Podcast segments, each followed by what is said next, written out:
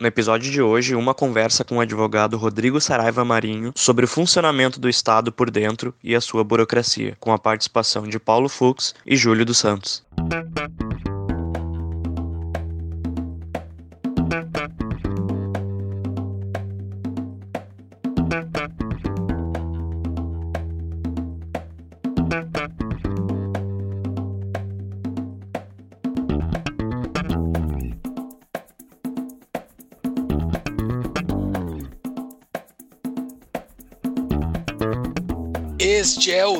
O Tapa da Mão Invisível, podcast destinado àqueles que querem ouvir ideias que abalam sociedades e que não são ditas na mídia tradicional. Bem-vindo, Paulo Fux.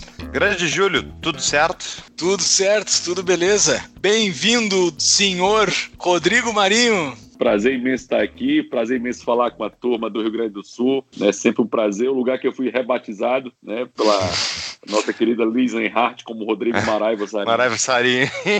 eu ia falar, tu não tem que falar Rodrigo Saraiva Marinho, Júlio. Tu não conhece. Na verdade, para quem não sabe, a Liz, uma diretora do IE, uma guria muito querida, inteligente, mas no, no fórum nervosa ela chamou o Rodrigo pro palco com Rodrigo Maraiva Sarinho. Pobre. Mas quem é que não conhece o Rodrigo Saraiva Marinho, né? O Rodrigo Saraiva Marinho é conhecido por todo mundo do mundo liberal brasileiro. Mas quem está conhecendo esse mundo liberal viu o Tapa da Mão Invisível, um pequeno currículo desse rapaz aqui. Rodrigo Saraiva Marinho, ele é advogado, professor de direito, membro do conselho do IMB, Instituto Mises Brasil, membro do Conselho Consultivo da Rede Liberdade, diretor legislativo da bancada do Novo na Câmara dos Deputados. Interessantes. É isso aqui eu quero falar contigo, Rodrigo. Mas, Mas... com esse currículo vasto, como é que é, Fux? Eu acho que o Rodrigo tem uma outra coisa que ele não botou nesse mini, é, mini currículo aí, que é o, o cara menos treteiro do movimento liberal. Ele faz pazes com todo mundo, né? Não tem ninguém que não goste de ti, eu acho, no movimento liberal, Rodrigo. acho que todo mundo se odeia um pouquinho, mas contigo o pessoal é bem Ah, cara, tem, tem a galera que não gosta de mim, sempre tem, né? Sempre tem. Eu acho que talvez o, a turma lá que saiu do MB, os Kioca, talvez ah, não, não sejam isso, muito, muito isso meus fãs. Gente, né? Então, assim, tem uma galera que talvez não goste tanto de mim, mas eu acho que a, a grande graça, eu acho que a função que eu, Hélio e alguns outros fazem no meu liberal é tentar unir as pessoas e tornar essa possibilidade que a gente tem hoje de tentar tornar o Brasil um lugar melhor. Então, eu acho que muita perda de tempo tá tretando, tem muita coisa para fazer para a gente estar tá em briga idiota, entendeu? Então, eu tenho esses problemas com isso. Tem um problema agora, de treta agora dentro do Livres agora, que o pessoal defendendo, é, defendendo intervenção, intervenção aí no, no cinema. Isso para mim tem me incomodado um bocado, inclusive. Isso aí, para quem não sabe, então, é Helena Landau. O que, é que ela era do, do governo FHC? Ela é responsável pelas privatizações do governo é, FHC, né? E... Exatamente, ela é secretária de privatizações, de estatização, coisa assim. Ela, na semana aí que estavam discutindo o, a estreia do filme do Avengers, estava ocupando boa parte de todas as salas de cinema do Brasil. Um bando de, de cineastas cineastas brasileiros que sobrevivem a custas do nosso dinheiro dos pagadores de impostos aí estavam reclamando que eles não tinham chance de competir, portanto defendendo que o Estado tivesse que intervir para permitir eles, né, mostrar os filmes horrorosos deles, tipo de, como é que é, uh, enfim, todo mundo pernas, pernas para ar 3, né? E daí a Helena Landau no Twitter falou que sim, os proprietários de cinema estavam sendo coagidos pelas produtoras de filmes a mostrar o, o filme do Avengers, o que implica que ela não entende que existe uma relação assimétrica de poder no mercado livre, faz parte. Fornecedores e clientes têm muitas vezes uma relação assimétrica de poder, faz parte. O grande capital? O grande capital tá espremendo o pequeno. Ontem eu estava dando uma palestra e fiz um, um breve questionamento, né? De quem tinha visto Avengers e quem tinha visto de Pernas pro Ar 3, né?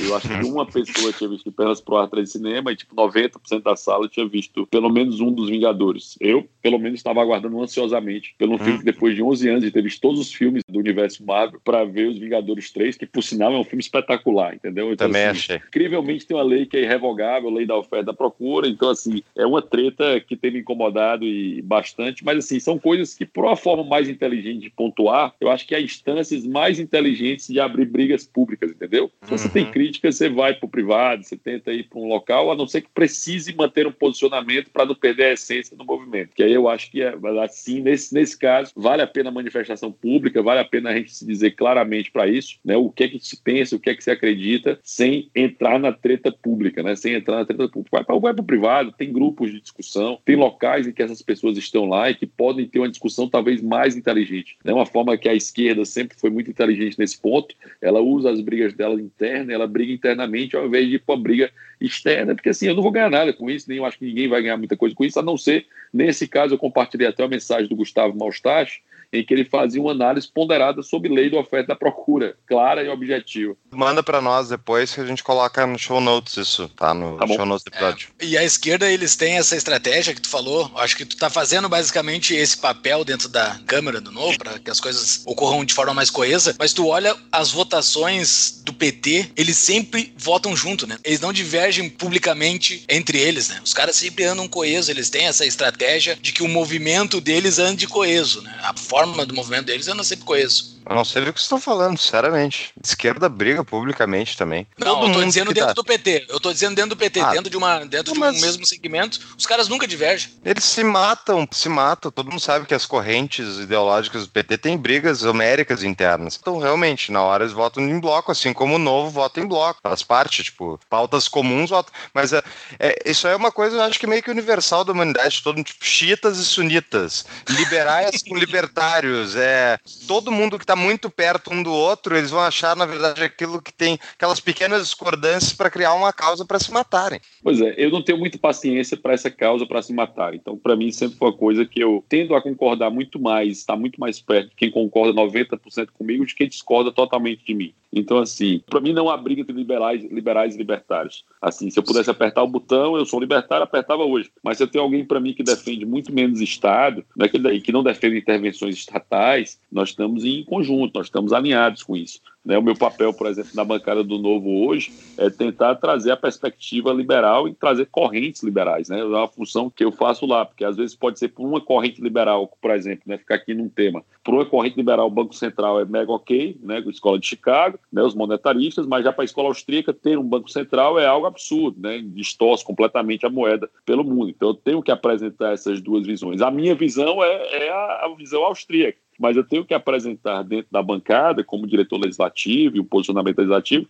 qual é a discussão que se tem em cima disso, qual é a discordância que há nisso e por que, que é bom isso aqui e por que, que é ruim isso aqui. Então, essa perspectiva precisa apresentar. O Novo só liberou a bancada duas vezes, é muito comum se liberar a bancada, mas o Novo só liberou a bancada duas vezes, em dois casos que chegaram de última hora, né, que foi a PEC 2-2019 e foi o projeto Minha Casa Minha Vida, numa determinada situação que o Novo liberou a bancada. Então, foi só nessas duas, a PEC 2-2019 do orçamento positivo. Só duas vezes aconteceu isso em todas as votações que a gente teve. Então, às vezes, vezes nós votamos com o PSL, né, o partido do presidente, e às vezes nós votamos com o PSOL, né, contra, por exemplo, a lei dos partidos políticos, nós votamos em bloco com o PSOL. Na verdade, não é que nós votamos com o PSOL, o PSOL votou com a gente, né, para deixar isso muito claro, em que a gente se posicionou, em que a gente se posicionou claramente contrário a anistias, contrário a uma série de absurdos que já havia na reforma da lei 9096/95, que é a lei dos partidos políticos, com a lei 1321, que é a lei que modificou a lei dos partidos políticos. Né? Então a gente se manifestou contra aquela anistia, que era aquela oportunidade em que o Novo estava tentando buscar devolver o fundo partidário, né? com a emenda 4 dentro da lei 321-2019. Com a palavra, Rodrigo Maraiva Sari. Rodrigo Saraiva Maria. Mas vamos aprofundar só rapidamente, Rodrigo, o que tu falou em relação ao Banco Central. Também concordo contigo. Estou muito mais comum, que nem tu falou, com uma pessoa que está 90% acredita no que eu acredito, do que uma pessoa que acredita menos que isso. Perfeito. Agora, fazer o liberalismo, digamos, o novo elege uma bancada significativa, ou até o presidente da República no futuro aí, e tem a opção de apresentar um projeto para acabar com o Banco Central, não apresenta. Eu apostaria que não apresenta. E daí, os austríacos vão ficar. Por que, que não apresenta? Porque seria justamente a corrente que vai defender a manutenção dele, vai fazer mais pressão do que aquela que talvez que tem para tirar. E porque até porque tu vê o efeito de ter o Banco Central e não vê o. E fica com receio do que, que seria no caso das pessoas que não acreditam que não possa existir Banco Central. Então, minha dúvida é: o que, que acontece então? Eu defendo que se eu pudesse apertar o botão, meu caro Fux, eu apertaria o botão e acabaria com todo o Estado possível e imaginável imediatamente eu não tenho essa opção. Não existe essa perspe perspectiva. Pode ser que algo avance muito rápido, pode ser que algo avance com menos velocidade do que eu gostaria.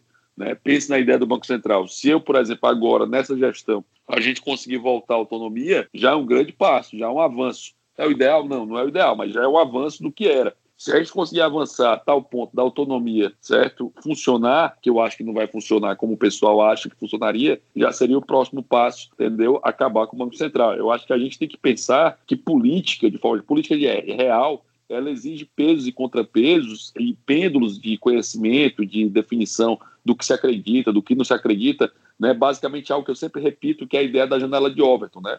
Você sair de uma ideia que era impossível para uma ideia que é necessária. Quando nós três aqui começamos a defender as ideias que nós defendemos, e nós já nos conhecemos há uns bons anos, né, você pense que essa nossa ideia, um dia ela foi impossível. Né? A gente foi tratado como maluco por muita gente. E hoje, muita gente que está perto da gente acha a nossa ideia extremamente razoável. Talvez as mesmas pessoas que há uns sete anos, oito anos atrás achassem a nossa ideia maluca, hoje acham a nossa ideia extremamente razoável, ou seja, ela sai do estágio de impossível para o estágio de sensato, ou seja, impossível, radical, sensato, popular e necessário. Ou seja, eu avancei três casinhas aqui na janela de Overton, certo? E esse avanço dentro dessa perspectiva envolve cultura, envolve informação, envolve podcast, envolve institutos, envolve think tanks, envolve políticos, envolve uma série de atores e players que precisam empurrar essa janela. Não dá para abrir mão, é aquela história. Rodrigo, você acha que a política, que o Estado é desnecessário? Eu acho mas ele existe hoje. E ele tem um poder absurdo na mão dele. Se nós não tivermos a primeira barreira de defesa na política, você tem todo um campo aberto, ou seja, é como você não tem atacante. Na digressão que o Hélio faz sobre o time de futebol, você perde a primeira defesa, que também é o ataque. Ontem, né, o Paulo Ebel, nosso amigo Paulo Ebel, Gianluca Lorenzon, André Ramos, Paulo Guedes, Ontem eles fizeram a MP da Liberdade Econômica. Para quem leu o MP da Liberdade Econômica, é genial, entendeu? É um baita avanço para o Brasil. Se não houvesse liberais concordando em fazer parte, tentando avançar, nós teríamos um problema ainda maior. Nós deixamos de lado por muito tempo a política partidária. Né? Na verdade, os liberais deixaram muito tempo a ideia de forma geral, ou seja, defender as ideias de liberdade, talvez aí duas, duas grandes tochas acesas, né? o IEE e o Instituto Liberal do Rio de Janeiro, mas depois que o FHC foi eleito, você perde em 94 até mais ou menos o início de ali, da, dessa, dessa década, final da década passada, início dessa década, você perde muito esse suporte e com a característica própria do Rio Grande do Sul. Né? O Rio Grande do Sul é um país, né? A realidade é que o IEE ele tem por característica formar seus líderes para o Rio Grande do Sul. Né? Agora que se começa a exportar líderes, né? Eu acho uhum. que o Weber fez parte de sim, né? sim. sempre teve parte, o Fábio Ostman tá aí, que também o foi Wagner parte. Lenhardt. O Wagner Lenhardt, que tem feito um trabalho sensacional, também fez parte, que, por sinal, é irmão da queridíssima Liz Lenhardt, né? Que, uhum. que até, hoje, até hoje, onde me encontram, eu tenho o nome de batismo que ela me deu. Então, assim, dentro dessa perspectiva, né, o IECO demorou muito para exportar os seus bons. Né? A turma ficou muito voltada para o Rio Grande do Sul, ou seja, os líderes ficavam aí iam para a parte empreendedora e deixavam de lado um pouco o Brasil. Na realidade, o Rio Grande do Sul costumava exportar o que havia de pior, né? Paulo Pimenta, Maria do Rosário, Getúlio Vargas, Leonel Brizola. O que havia de pior foi exportado pelo Rio Grande do Sul. O Tasso Genros mudou para o Rio também, tá? Né?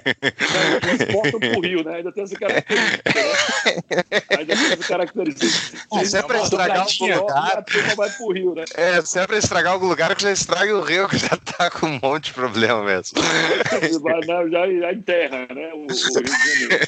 Então, assim, quando o Rio Grande do Sul exporta, manda governadores para o estado para destruir o que faltava no estado. Então, assim, dentro Verdade. dessa perspectiva é, de entender que esse time de futebol, que envolve o meio de campo, que tem crescido muito, por exemplo, o podcast de vocês já está no trigésimo episódio, do Miz aí, né, tá, mudou agora o podcast, que é o Iago, que está tocando agora, está passando dos 300 episódios, então você tem uma cultura que começa a se estabelecer o meio de campo que não tinha. E essa característica é muito necessária para a gente influenciar a cultura. Né? É engraçado o pessoal diz: ah, os libertários, os liberais não estão nem para a guerra cultural. É claro que a gente está aí para a guerra cultural. A gente só não fica falando que está aí para a guerra cultural, senão a gente avisa para o adversário que está batalhando a guerra cultural. É que nem eu avisar para o amigo: oh, eu tenho um tanque, tá? Eu tenho um tanque, por favor, todo mundo saiba disso. Claro que ninguém vai ficar avisando isso, ninguém vai dar arma para o adversário. Nós hoje estamos, a partir do trabalho que foi desenvolvido por muita gente, nós temos grupos de estudo, temos institutos, temos uma rede de liberdade, temos uma série série de conferências, de eventos que acontecem pelo Brasil como todo. Ou seja, a mudança cultural ela não é algo rápida, é algo lenta, que envolve uma coisa que aí você coloca. Por que, que você está preocupado em não fazer treta? Porque eu acho que empatia, certo? E gentileza contam muito na forma que você apresenta algo. Ou seja, as pessoas têm que se sentir parte para isso, entendeu? Se eu trato mal aquelas pessoas que discordam de mim, se eu trato elas como retardado mental porque eles não concordam com o que eu concordo, eu acabo perdendo a possibilidade dessas pessoas acreditarem naquilo que eu acredito. Né? Se eu dou a mão para a pessoa, ela tende a me responder Excelente. com aperto de mão. Isso é importante pontuar, até porque tinha o nosso público bem liberal aí, que não é só com quem, a gente não está falando só entre liberais e libertários, enfim, está falando com pessoas da esquerda, sociais-democratas e tal. Tem que ser gentil com todo mundo, ser empático com todo mundo. Não vai nunca ter uma conversa séria e profícua se tu fica xingando o cara de mau caráter, disso ou daquilo, ou pensando que o cara cara é naturalmente um bandido porque ele não concorda contigo. Não, beleza, daí não, se o cara é um bandido, ele não é só um bandido nas ideias, né? Vai ser diferente. Exato, e é, é engraçado, né? Tem dois pontos que são importantes. Eu agora vou sair aqui do podcast, vou participar de um debate na Rádio Povo CBN aqui de Fortaleza, que vai ter agora às 11 uh, Eu estou falando para vocês agora, eu sei que eu não posso falar a data, mas quarta-feira, às 11 da manhã, eu vou participar agora de um debate. Vou tirar vai ser, vai ser parte agora. do passado isso aqui. Quando o episódio for no ar, isso aí vai ser parte do passado. Mas a gente disponibiliza o link. É, participei ontem e hoje, né? Então, assim, você não perca muito tempo, que é outra dica que eu dou também, não perca muito tempo debatendo com esquerdistas, salvo se você tiver plateia. Né?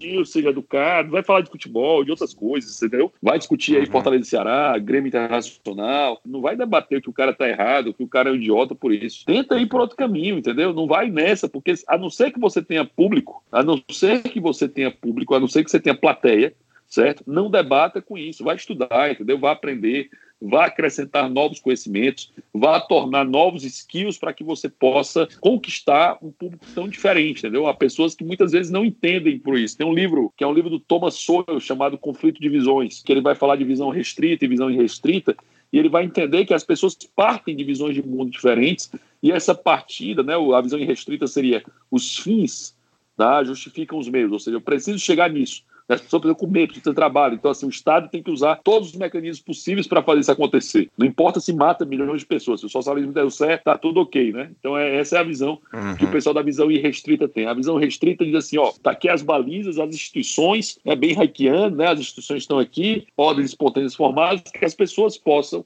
né, seguir o seu próprio caminho com respeito às instituições. Né? Essa seria a visão restrita. É muito interessante esse livro do Sowell, que ele faz um balanço de caminhos para entender que as pessoas partem de premissas diferentes. É muito difícil você sair da sua premissa, sair do seu ponto de partida para entender o outro. Muito bom, muito bom. Tu falou agora sobre o que quando tu vai falar com esquerdistas, for debater com um cara, o importante é ter plateia, né? Eu me lembrei de um livro do Schopenhauer, quando veio pro Brasil, veio com o nome de Como Vencer um Debate Sem Precisar Ter Razão, que foi elaborado pelo grande Olavo de Carvalho. E, e teve várias dele. ideias. É, exato, prefácio, notas, tem um monte de coisa, porque o livro era meio incompleto pelo Schopenhauer e o Olavo botou um monte de coisa ali no meio. O livro ficou sensacional e fala exatamente isso, né? Se tu for falar com um cara que é completamente antagônico de ti, tu não tem que ficar perdendo tempo com o cara, fica preocupado com a plateia que tá te ouvindo ali. Porque senão tu não tem por que perder tempo com aquilo. É Como vencer o debate sempre precisa ter razão. Em geral, você não vai fazer o cara mudar de ideia, certo? Você não vai mudar o cara de ideia, até porque assim,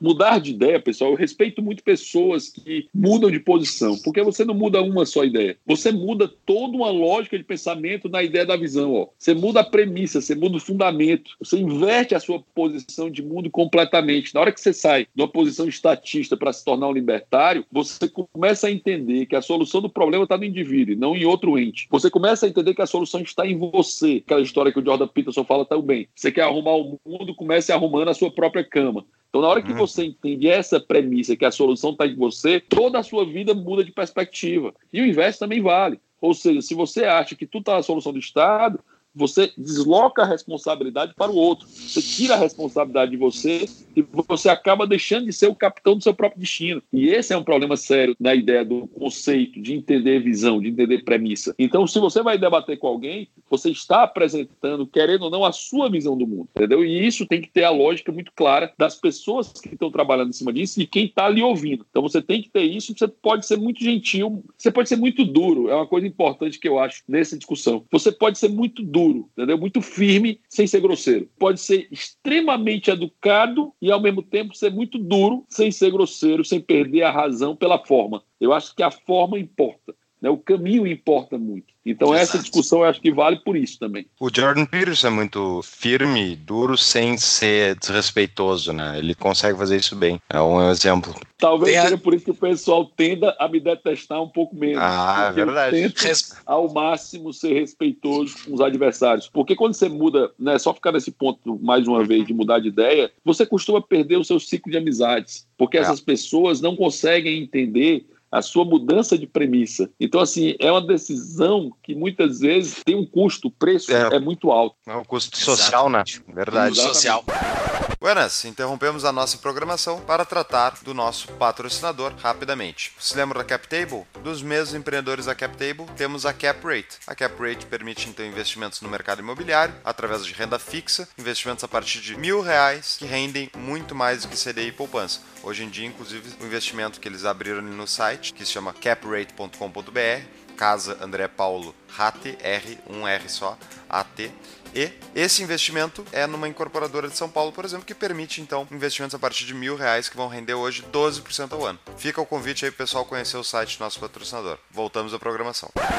O Rodrigo já mostrou várias cartas do quão ele conhece esse assunto, né? Que é o debate de ideias, é a exposição de ideias. O Rodrigo tá há muito tempo nisso. Só um parênteses, há quanto tempo tu tá nisso, espalhando ideia da liberdade, cara? Desde 2012 eu tenho viajado o país, né? Eu viajei o país algumas vezes para defender as ideias que a gente defende. Então, assim, eu rodei aí, eu acho que eu, talvez eu, o Fábio Osterman, Diogo Costa, Hélio Beltrão sejam os quatro que mais viajaram esse país aí para divulgar e valer e tentar dar exemplo, principalmente, do que a gente faz pelo país. Mas desde 2012 eu viajo o país, né? 2010 estava trabalhando, feito maluco o meu negócio, que eu sou advogado, tenho história de advocacia, Marinha Associada, advocacia empresarial aqui no Mestre Quem quiser contratar, está à disposição, o escritório segue funcionando.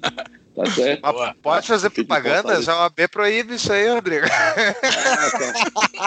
Eu acho que vocês sabem, vocês sabem a minha visão da OAB, não sabe? É, Para quem não sabe, eu defendo que a OAB, não é que ela acabe, ela pode deixar de ser monopólio. Olha a solução genial, né? É só ela deixar de ser monopólio. Quem quiser participar, né? Quem quiser participar da OAB, paga voluntariamente. Eu era o primeiro a deixar de pagar. Tá? Essa é a solução para quase todos os problemas estatais. Eu não quero acabar com o INSS, FGTS, eu só quero que fique opcional. Apenas isso. Mas é tão bonito, né? Isso. O Roberto Campos tinha uma frase que ele diz o seguinte: se algo tem monopólio e não funciona, é porque ele não merece. E se algo tem monopólio e funciona bem, ele não precisa do monopólio, entendeu? Perfeito. Então, assim, é o que é a sacada do, do, dos maiores liberais que o Brasil teve, que foi o Roberto Campos, que graças a Deus tem sido retomado, né? O Marcel, no primeiro discurso dele, eu estava ajudando a preparar, na, que ele fez como presidente da Câmara, né? Que ele foi candidato. A gente conversou bastante na, na, no que ele escreveu, ele fez o primeiro, eu só fiz dar, dar alguns ajustes, foi muito bom o discurso. Eu disse, Marcel, sua primeira fala aqui na Câmara dos Deputados tem que falar dos dois maiores parlamentares liberais que o Brasil teve, Joaquim Nabuco e Roberto Campos. E ele citou os dois, né? Foi bem legal. Foi bem legal essa pegada e para quem está aí lutando há tantos anos para isso, ver as ideias de liberdade chegar como simbolismo no Congresso Nacional fizeram para mim, pelo menos, teve um, um, papel muito emocionante de ver isso acontecendo. Não fui eu, que gostaria de ter sido participado,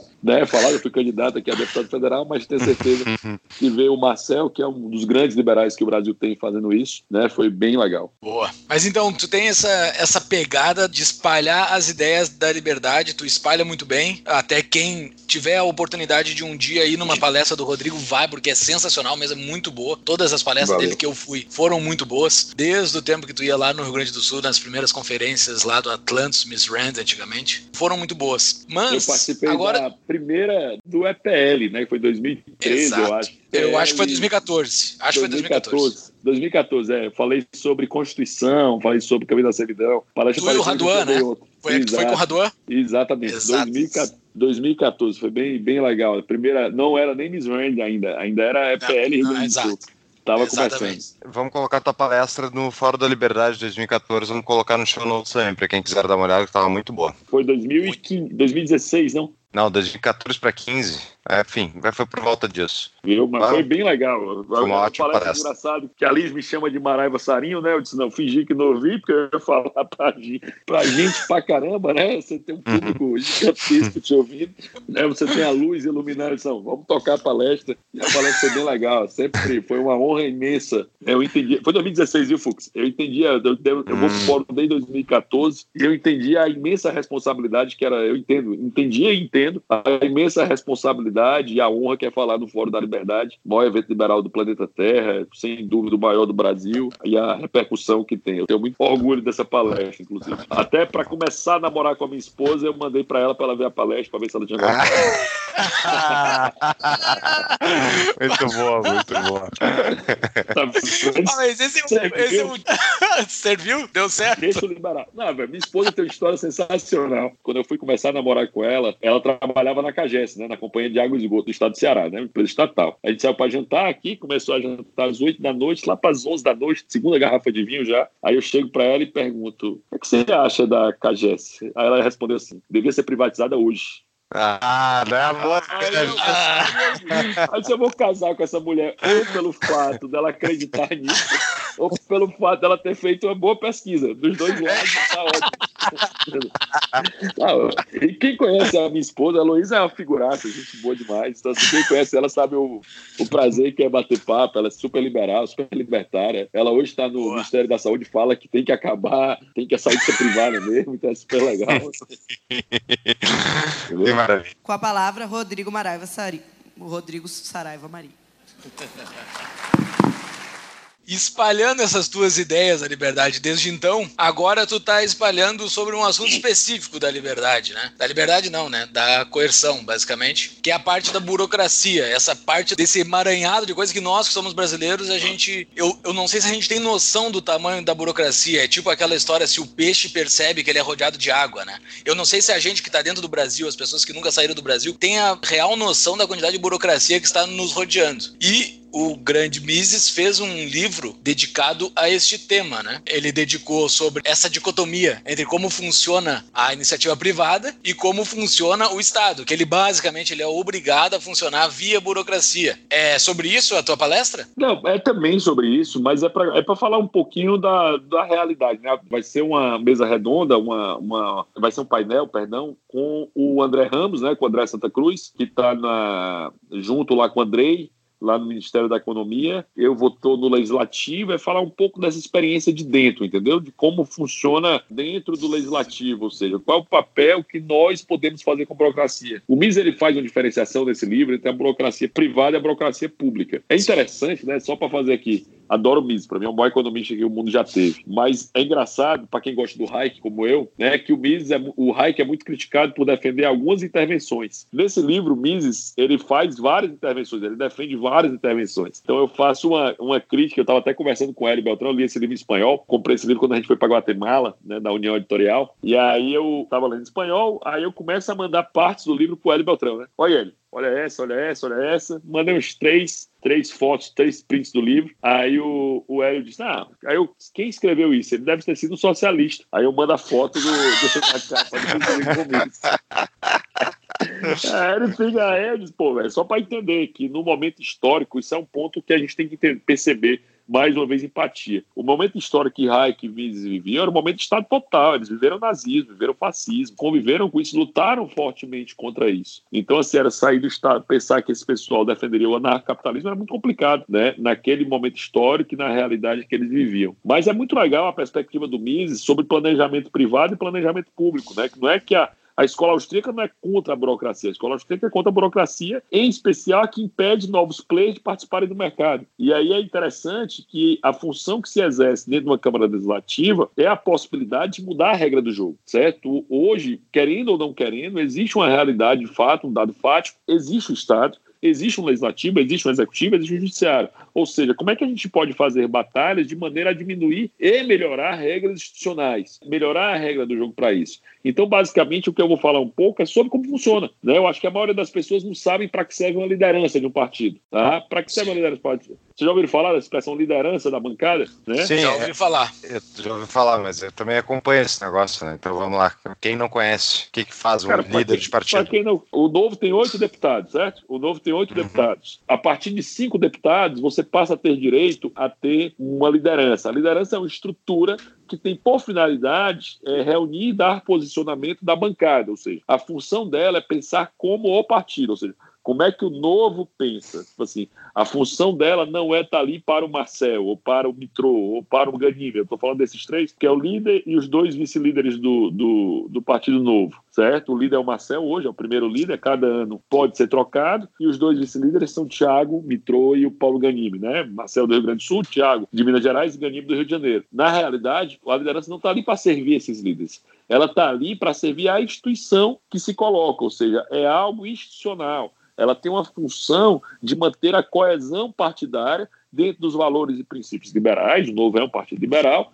e dentro do valor do próprio Partido Novo, ou seja, as regras do Partido Novo. O Novo defende, por exemplo, que se um parlamentar for assumir o ministério, ele tem que abdicar do mandato, ele tem que renunciar ao mandato. O Novo defende que o, a, a, haja economia de gasto para isso, também há, há visão para isso, ou seja, qual é a orientação do Novo. Então, quando a gente é questionado pelos parlamentares, quando a gente é questionado para fora, nós temos uma pauta acontecendo, né? tem todo o plenário, todo mundo viu aquele plenário, que para quem na televisão parece gigantesco, mas quem está lá dentro sabe que não é tão grande assim. Certo? Nós temos 513 parlamentares e não temos 513 cadeiras, tá? Só para dar uma curiosidade para vocês. Não Sério? tem 513, nós temos 513 deputados federais, mas não temos 513 cadeiras dentro da Câmara dos Deputados, do plenário da Câmara dos Deputados, tá? Só uma curiosidade, ou seja, e só quem pode sentar nessa cadeira são os parlamentares, até porque não tem nem cadeira suficiente para eles próprios, né?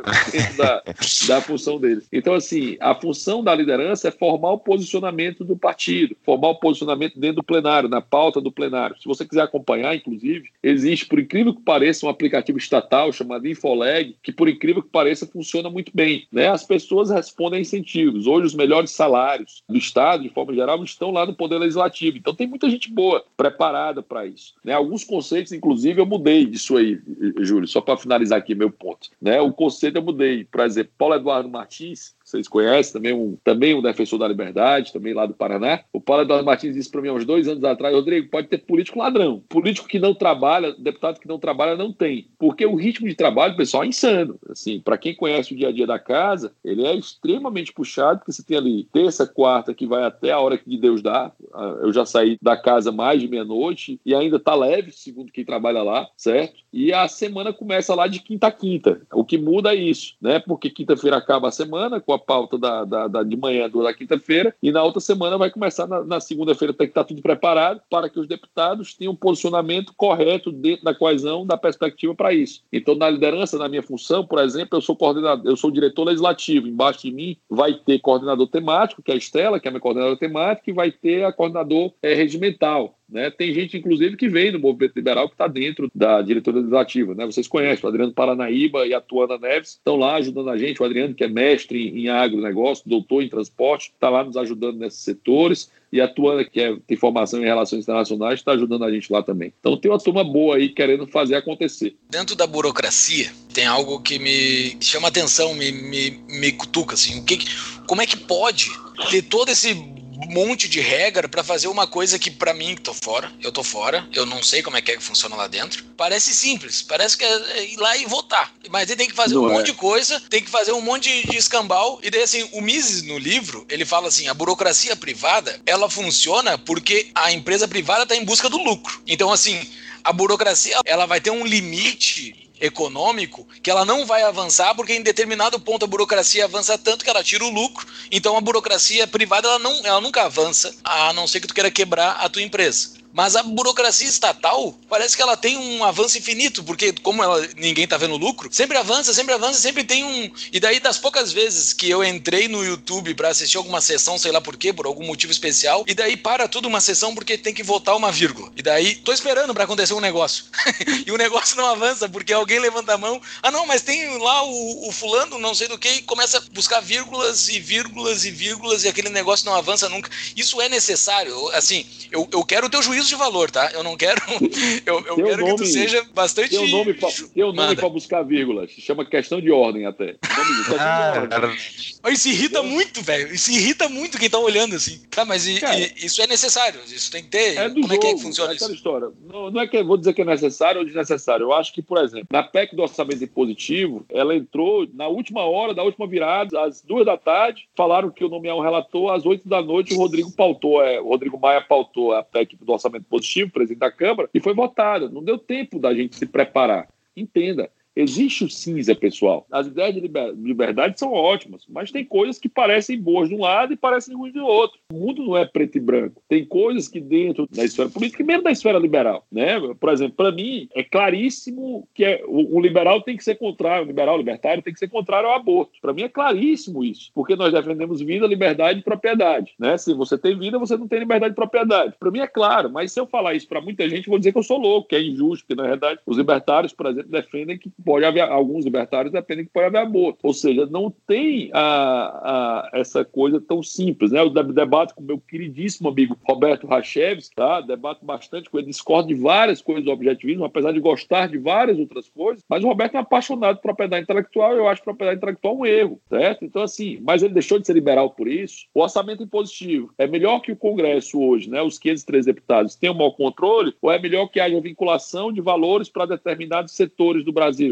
Eu acho que é melhor que o Congresso tenha maior possibilidade para isso. Mas no orçamento impositivo, naquela situação, eu detesto a ideia de emendas de bancadas, porque eu acho que emenda de bancada é compra de voto legalizada. É o que eu acho. É um dado, existe hoje, é uma realidade hoje. Ela vai ser usada. De um jeito ou de outro, as emendas de bancada vão ser usadas. É melhor a gente tentar usar para o bem ou melhor a gente não usar de jeito nenhum. Entendeu? Qual é o, o limite para isso? Então, assim, existe o cinza, entendeu? Existe a discussão em cima disso. Por exemplo, há uma prática corrente dentro da, do, do plenário que é você votar urgências, Júlio. Ou seja, eu voto urgências, né?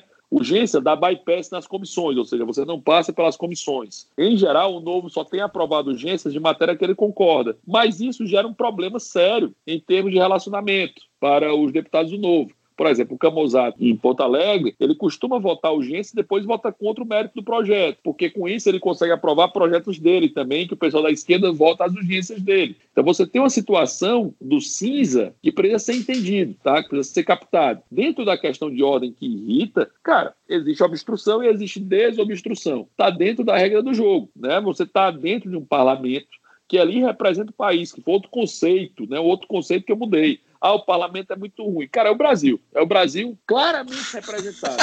Tem um bom, tem um inteligente, tem um palhaço, né? tem o que não presta, tem um bandido, tem um bandido inteligente, tem um bandido burro, tem um cara que se acha liberal e não é, tem um cara que. Tem um monte de exemplo, né? O cara que se acha, hoje em dia, né? Que ser liberal é legal, tem um cara que se acha liberal quando ele é apertado um pouquinho, você vê que ele não é, entendeu? Entendeu? Tem uma série de coisas que, assim, não são tão, não são tão preto e branco, entendeu? Não é, não é uma coisa tão clara. Com a palavra, Rodrigo Maraiva Sari. Rodrigo Saraiva Maria.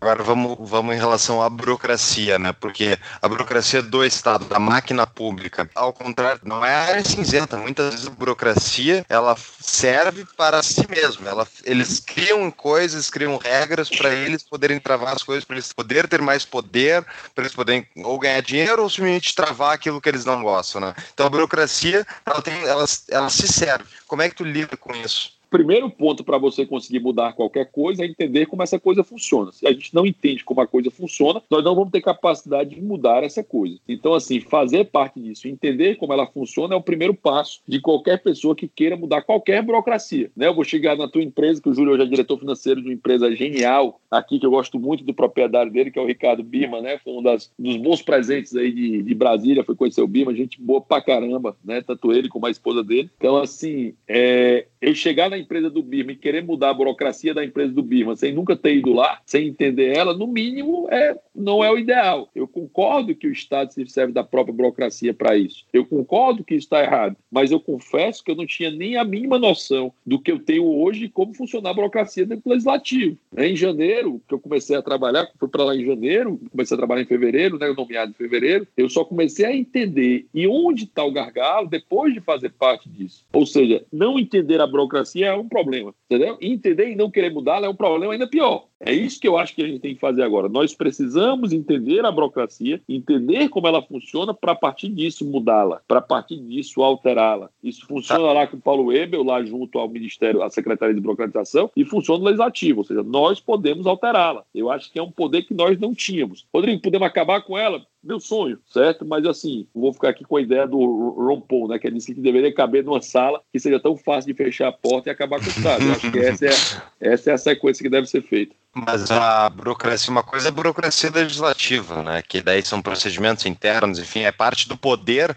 justamente de quem está presidindo a Câmara, a Assembleia, enfim, é justamente manipular essa burocracia estrutural para fazer certos projetos avançarem versus outros. Agora, estou falando da burocracia no caso da, da União a burocracia do executivo que ela em todas as esferas. Então, aqui em Porto Alegre, por exemplo, a burocracia interna da secretaria, não sei qual é que cuida do, basicamente da construção civil em Porto Alegre, que permite ou não projetos, ela é notoriamente, independentemente do partido que está no poder, ela serve a si mesma para bloquear a construção de prédios elevados, de basicamente não deixar projetos serem aprovados. Eles não querem prédios. É, acho que Porto Alegre tem, cidade, tem que ser uma cidade bucólica de casas. Então, tipo, essa burocracia, o cara manipula as regras para fazer aquilo que ele acredita. Ele serve para ele mesmo, a burocracia. Como é que tu lida com isso? Cara, quem pode mudar essa regra do jogo, inclusive do próprio executivo, é o legislativo. Hoje, pela perspectiva burocrática, quem pode acabar com o Alvará, por exemplo, ontem, né, a MP de Liberdade Econômica, ela destruiu algo que eu briguei fortemente em Fortaleza contra, que era sobre os alvarás de liberdade econômica. Se tem alguém que não gosta de mim, de forma geral, assim, você perguntou, ah, tem alguém que não gosta de você? Eu, com certeza os Ferreira Gomes. Os Ferreira Gomes não gostam de mim e os aliados Ferreira Gomes gostam de mim menos ainda, tá? Então, assim, dentro da, da desse funcionamento, é, é, Paulo, do, do dia a dia, de entender o funcionamento da, da casa, é entender que a gente pode mudar a regra do jogo. Ontem, mais uma vez, a MP de Liberdade Econômica acabou com o alvará para a empresa de baixo risco. Cara, isso é uma mudança institucional absurda, absurda. Mas acabou seja, mesmo? Ah, isso acabou. não vai ser submetido ao Congresso para o Congresso votar ah, e vai, isso. Vai, cara, vai. tá, Porque assim, eu Agora, li as 10, as, os 10 pontos ali são sensacionais, são excelentes, vai estar nos nossos show notes, mas vai ser submetido ao Congresso, né? Vai ser, e agora cabe a nós brigar fortemente. Vocês têm a sorte e a vantagem vantagem de ter um parlamentar como o Marcel. Então, assim, você não está brigando por Marcel, porque o Marcel vai defender com unhas e dentes essa medida provisória, entendeu? Que tem feito isso muito bem na casa. Mas, por e exemplo, dura quanto Ceará, tempo uma medida provisória, se não for então, aprovada? Em 120 dias, caso ela não seja votada, ela cai, certo? Mas ela está valendo. Hoje a lei está em vigor. A medida provisória está em vigor nesse momento agora. Agora está valendo. Mas se não votarem em 120 dias, já era. Mas aí cabe a nós, Júlio. Aí é o ponto. Cabe a nós fazermos pressão, cabe a nós enchendo o saco. A nossa função é avançar, a nossa função é trabalhar ao máximo para a gente conseguir fazer a aprovação disso, entendeu? Buscar isso aí. E aí cabe a nós, cabe ao executivo, cabe a todo mundo. Mas eu estou dizendo, o que eu estou querendo demonstrar é que é possível mudar a regra do jogo, é possível melhorar a regra do jogo, inclusive com relação, por exemplo, ao alvará de construção, que é outro problema seríssimo que o Brasil tem.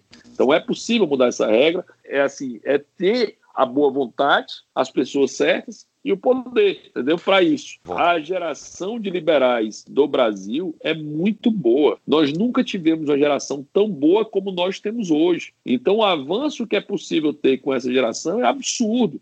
Nós temos um momento do Brasil em que as lideranças se dão muito bem, todo mundo concorda muito e todo mundo acredita que pode melhorar o país e está trabalhando para isso. Cara, nenhum outro momento brasileiro teve isso com a massa tão grande com pessoas tão engajadas e tão envolvidas para que isso acontecesse. Abrindo tá. mão, inclusive, de altos salários. Você tem Salim Matar, os maiores líderes do movimento liberal dentro. Você tem o Paulo Weber, você tem eu, você tem Diogo Costa, você tem um monte de gente trabalhando, Gianluca Lorenzon, que deu um show da MP de Liberdade Econômica. Então você tem um monte de gente trabalhando dentro do governo, dentro do legislativo, para que faça fazer isso acontecer. Ah, mas e, e a minha dúvida aqui, Rodrigo, tu que está acompanhando aí o dia dia da casa, Tu, como é que tá vendo a articulação política do governo para defender essa MP aí?